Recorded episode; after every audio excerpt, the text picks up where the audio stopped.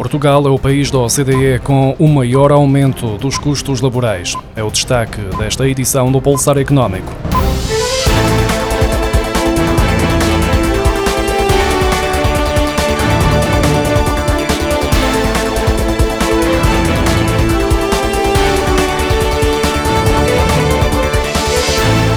Os custos laborais por cada unidade produzida aumentaram em grande parte dos países nos últimos três anos, algo que acontece quando as remunerações dos trabalhadores em termos nominais registram um crescimento acima do aumento da produtividade. No caso particular de Portugal, entre o quarto trimestre de 2019 e o primeiro trimestre deste ano, foi registado um aumento de 19,2% dos custos laborais por produção, de acordo com o um relatório divulgado esta terça-feira pela Organização para a Cooperação e Desenvolvimento Económico.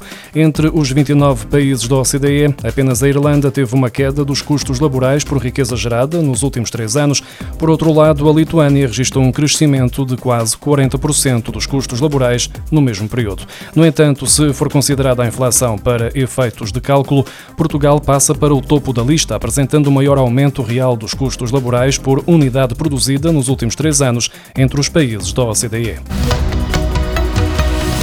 Em 25 anos, Portugal fez parte da pequena lista de países da União Europeia que optaram pelo aumento das taxas máximas do imposto sobre o rendimento, de acordo com o relatório anual da Direção-Geral de Impostos e União Aduaneira da Comissão Europeia. Portugal, que nestes aspectos luta sempre pelos lugares de destaque, conseguiu ser dos que mais subiram as taxas máximas de IRS. De acordo com a Comissão Europeia, na maior parte dos Estados-membros foi registada uma diminuição das taxas máximas de imposto, ao passo que em Portugal Portugal, na Grécia e na Letónia foi verificado um aumento. Portugal tinha entre 1995 e 2006 uma taxa máxima de IRS de 40%. Em 2006 subiu para 42% e voltou a aumentar em 2010 para 45,9%. O pico foi atingido em 2013, em pleno período de resgate da Troika, após o pedido de ajuda financeira, quando a taxa máxima chegou aos 56,5%. O valor só voltou a descer em 2018 para 53% e novamente este ano para 48%. A Comissão Europeia inclui as sobretaxas na comparação que faz. Em Portugal, por exemplo, os rendimentos superiores a 80 mil euros por ano pagam uma taxa adicional de solidariedade entre 2,5% e 5%. A União Europeia quer diminuir as vendas de automóveis com motores a combustão até 2035, ano a partir do qual o mercado já não poderá ter veículos novos movidos a gasolina e a gasóleo. Entretanto, não só as marcas vão apostando em soluções alternativas, como os consumidores estão a deixar de lado os automóveis com motores a combustão, em especial os que funcionam a gasóleo. De acordo com a Associação Automóvel de Portugal, entre janeiro e junho foram vendidos mais automóveis ligeiros de passageiros 100% elétricos do que modelos com motores a gasóleo. Até ao final de junho, a cota de mercado dos 100% elétricos fixou-se em 15,5% e a dos diesel em 13%. Já os ligeiros de passageiros com motores a gasolina representaram 40,6% das vendas, tendo sido também ultrapassados pelas alternativas 100% elétricas ou híbridas, que no total representam 46,4% das vendas no mercado nacional.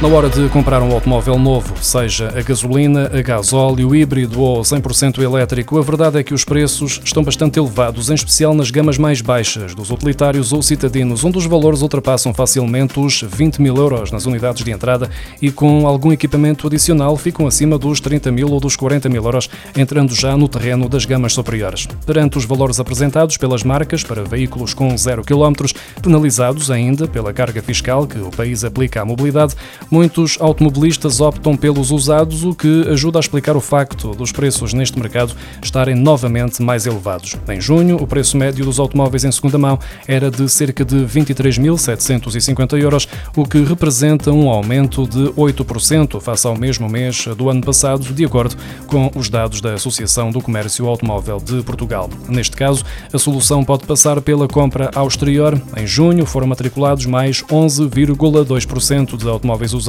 ligeiros de passageiros importados, face ao mesmo período do ano passado, num total de cerca de 9 mil veículos. Já se a comparação for feita com o igual período de 2019, trata-se de um aumento de 62,3%.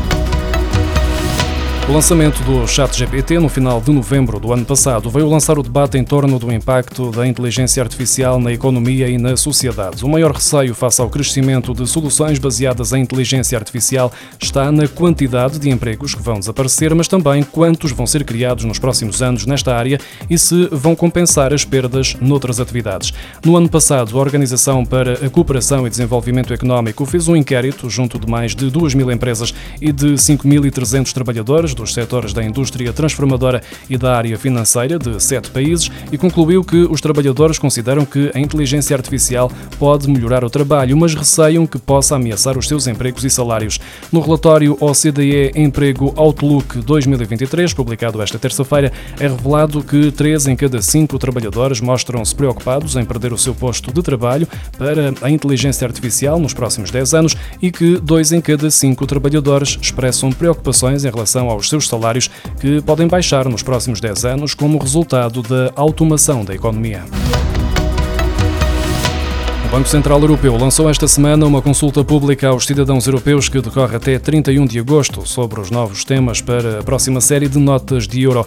O BCE apela aos cidadãos europeus que deem a sua opinião através de um inquérito disponível no site da instituição sobre sete temas propostos para a nova série de notas. O Banco Central Europeu vai utilizar os resultados dos inquéritos para selecionar o tema até 2024, a que se seguirá um concurso para o desenho das novas notas, estando previsto que decida em 2024 2026 sobre o futuro desenho e o início da produção e emissão das novas notas de euro.